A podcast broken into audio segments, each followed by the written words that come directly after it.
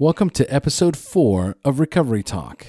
And today we discuss the codependent drama triangle. It's time for the SHAIR Recovery Podcast, where we bring you amazing life changing success stories from addicts and alcoholics all over the world who share their inspiring journey in recovery. And now, here's your host, Oh. Hey, everybody, welcome to another episode of Recovery Talk, brought to you by the SHAIR Podcast. And today's topic is the drama triangle, also known as the victim triangle. And this triangle was formulated by Stephen Karpman, a well respected psychiatrist, where he states that victimhood can be defined by the three positions beautifully outlined in a diagram that he developed. And today's topic again comes from the SHAIR Facebook private group, where one of our members posted this recently. I'm reaching out for the first time in here not because I want to use or drink. I need strength. I have to get through this weekend with my narcissistic ex, and we just had a disagreement. I'm proud I didn't stoop to his level and I kept my cool, but now that I've removed myself from the room, I'm outside and I'm bursting into uncontrollable tears and I'm feeling so alone and fucking pissed. I feel like I can't breathe, and my beautiful sweet boy sat there watching the whole thing and even though there was no yelling, there was tension. And now all I see is his face looking up at me as if to say, Is everything okay, mommy? I'm sitting here realizing I have to deal with him for a long time to come. And this relationship has proven to be the biggest challenge in my life. He's the most difficult person I've ever known. This disagreement we had makes me realize I won't always be here to protect my son from his father's infantile rages. He is a true narcissist. I'm not exaggerating. I spent 10 years thinking I was crazy, and I was because I was using drugs heavily. But when I got clean and I really saw who I married, I wondered what happened to the nice guy. And then I realized he never was nice. I have compassion for him, but tonight I can't seem to feel any compassion or forgiveness for him. Not after the things he just said to me. I'm so hurt and frustrated with myself for never being able to see the traps he sets up for me to walk into. I feel just as insane as I did four years ago when I left him before the fog lifted. I don't deserve this shit, but this is what I have to deal with. I'm going to take some deep breaths and hug my dog. I love you all. And that's why today we're talking about the drama triangle. And this is something that was introduced to me very early on in recovery by my sponsor, where he explained to me about this triangle. And there's three sections on the diagram where you're either playing the victim, the aggressor, or the hero.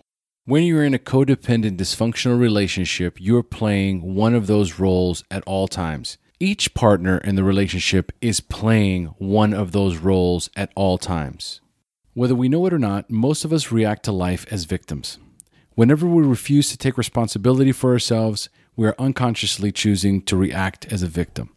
And I learned very early on from my sponsor that there are no victims, there are only active participants. When we are in the victim role, we inevitably develop feelings such as anger, fear, guilt, or inadequacy that leave us feeling betrayed or even taken advantage of by others. Now, the biggest problem with playing the victim role is that you get stuck. And the reason you get stuck is because, as the victim, you can blame somebody else for what's going on or what's going wrong in the relationship. And when you blame somebody else, that's you looking out and it prevents you from looking inward. And the solution lies within. I can only look at my side of any given situation, of any given resentment, of any given problem. The tough question is what role do I play in this dysfunctional relationship? What's my side of the street? So, what do you do when you're trapped in the triangle of drama and codependency? Well, first of all, you have to even acknowledge that you're in it which is the reason why I decided to bring up the topic that so many people have no idea what they're doing or why they're doing it. And because they can justify their behavior by playing the victim, then any sound judgment or decision making is completely clouded. So the first thing we have to do is realize where we're at and what roles we play in this relationship. And the next thing we need to do is to make the merry-go-round stop. If we can all agree that there are no victims and only active participants, then as a participant, you are compelled to stop focusing on the problem and start seeking a solution. As a matter of fact, there are those of you that are listening right now that are saying, Holy shit, I'm trapped in the triangle of codependency and drama. And what I'll say to you is congratulations for recognizing it. At this point, you are now compelled to take action. Because as of this moment, you are no longer a victim, aggressor, or hero. You are a willing participant. In my first year of recovery, I was trying desperately to get my wife back. And I was using all the dysfunctional tactics to try and get her back stalking her, making her feel guilty, playing the victim role myself, constantly trying to manipulate the situation, putting the blame on her now for breaking up our home, and the right thing to do would be to stay together because of our daughter. What I didn't realize at the moment is that she had already started setting limits and boundaries for herself. So whenever I would try with one of these dysfunctional tactics to get her back, she would reply with, You know what? I'm not ready to have this conversation. I'm not ready to deal with this. I'm just not ready. And this would infuriate me. So I would become combative and defensive and pick a fight and try and get her to engage. And one day we got into an argument. The shouting escalated, and our daughter, who wasn't even a year old, just started screaming uncontrollably, but like a hysterical screaming that made us both stop. And she looked at me and she said, That's the last argument you and I are ever going to have in front of her. So, of course, I want to blame her and say, well, if you just would give our marriage a chance, if you just see things my way and give us another opportunity, then we wouldn't have to fight. Now, because neither one of us has the coping skills to properly compartmentalize everything that's going on in this situation, then the most logical thing to do is what we did, which was just abandon the situation. I left the house and called my sponsor right away because I wanted to vent about this bullshit that was completely unacceptable and that she was tearing our family apart. As I was heading over to my sponsors, though, the, the one thought that I couldn't get out of my head was my daughter screaming at the top of her lungs. That image I can still see 14 years later, and it's haunting and crippling because in that image, in the sounds that she was making at only a few months old, the energy level was so toxic that my only explanation to what happened was that she reacted to it in the only way that she would in a blood curdling scream. So when I got to my sponsor and I explained to him the situation, he looked at me and he goes, Are you out of your mind? And that's when he explained to me about this triangle and where my role was in this situation. And it was a white light experience, an aha moment I'll never forget. It was an absolute game changer. And I realized in that moment that what I was doing was creating another dysfunctional pattern in my daughter, and I had to break it. And I made a vow and a promise to myself that I would never argue with my daughter's mother ever again in front of her. And as a matter of fact, what happened was because of that, we never argued again after that. There was never an opportunity. My daughter was so young, she was always with her mother. So, where was my opportunity to engage? And once I understood what role I was playing in the relationship, I was compelled to take action. And so my sponsor was like, for this year that you are in sobriety, your first year, here's what's going to happen. You're going to go, you're going to pick up your daughter. You've got a 15 minute window to engage with your ex, and then you're in and you're out. You spend time with your daughter, you drop her off, you've got another 15 minute window max, you're out. No texting, no emails, no phone calls, no engaging. You sit down with her, you have this conversation, you let her know for the next year, while I'm working my shit out and getting well and working my program, that these are the limits and boundaries I'm going to have to set. I, I know everyone listening is going to be surprised, but she was very agreeable to it.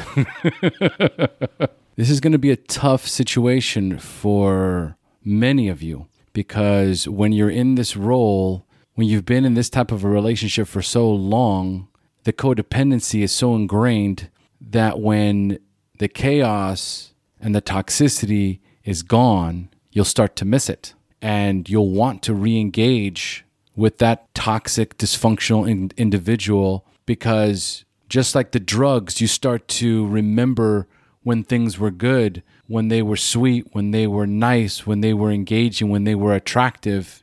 And because some time has passed, maybe they've changed, and then you re engage, and everyone's cordial, everyone's pleasant for a minute. And then once the comfort sets in, the clock starts ticking. And it's just a matter of time before you each take your roles in this triangle of dysfunction and codependency, and it starts all over again.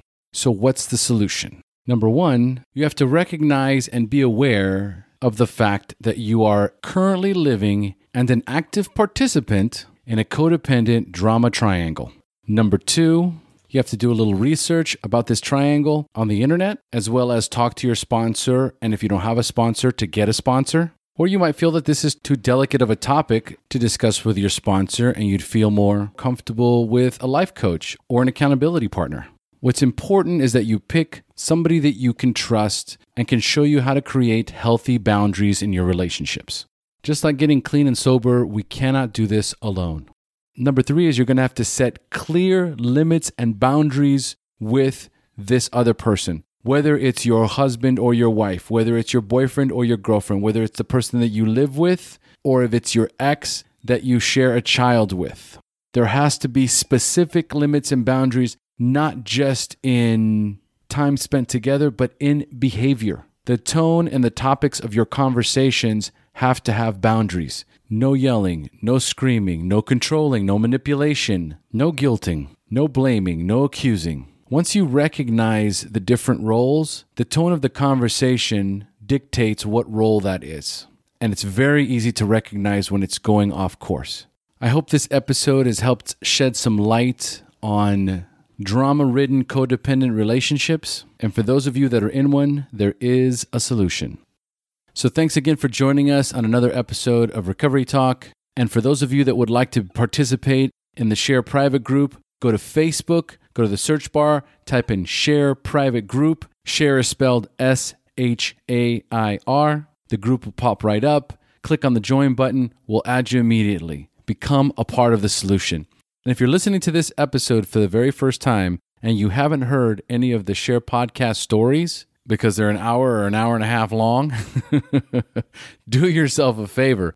If you're somebody who's struggling with addiction and need to find wholesome ways to pass the time, then do yourself a favor. Listen to an episode of the SHAIR Podcast. It's regular people, just like you and me, who share their story the battle against drugs and alcohol, the wreckage it caused in their life, when they hit rock bottom, and then finally, their inspirational journey into recovery up until today. Sharing helps addicts in recovery. HP, baby. Thank you for joining us on the SHAIR Recovery Podcast. To check out the show notes page on this interview or to thank our guests for sharing their story, go to www.theshairpodcast.com. While you're on the website, don't forget to sign up for our free newsletter to stay up to date on the latest news, podcasts, and interviews. Want to be one of our guests and share your story? Then go to our website and click on the Share Your Story button. We share our inspiring recovery stories every Tuesday, so subscribe to our show on iTunes or Stitcher Radio to get your free weekly download. We'll see you then. The opinions shared on this show reflect those of the individual speaker and not of any 12 step fellowship as a whole. And though we discuss 12 step recovery and the impact it had in our lives, we do not promote or endorse any 12 step anonymous program.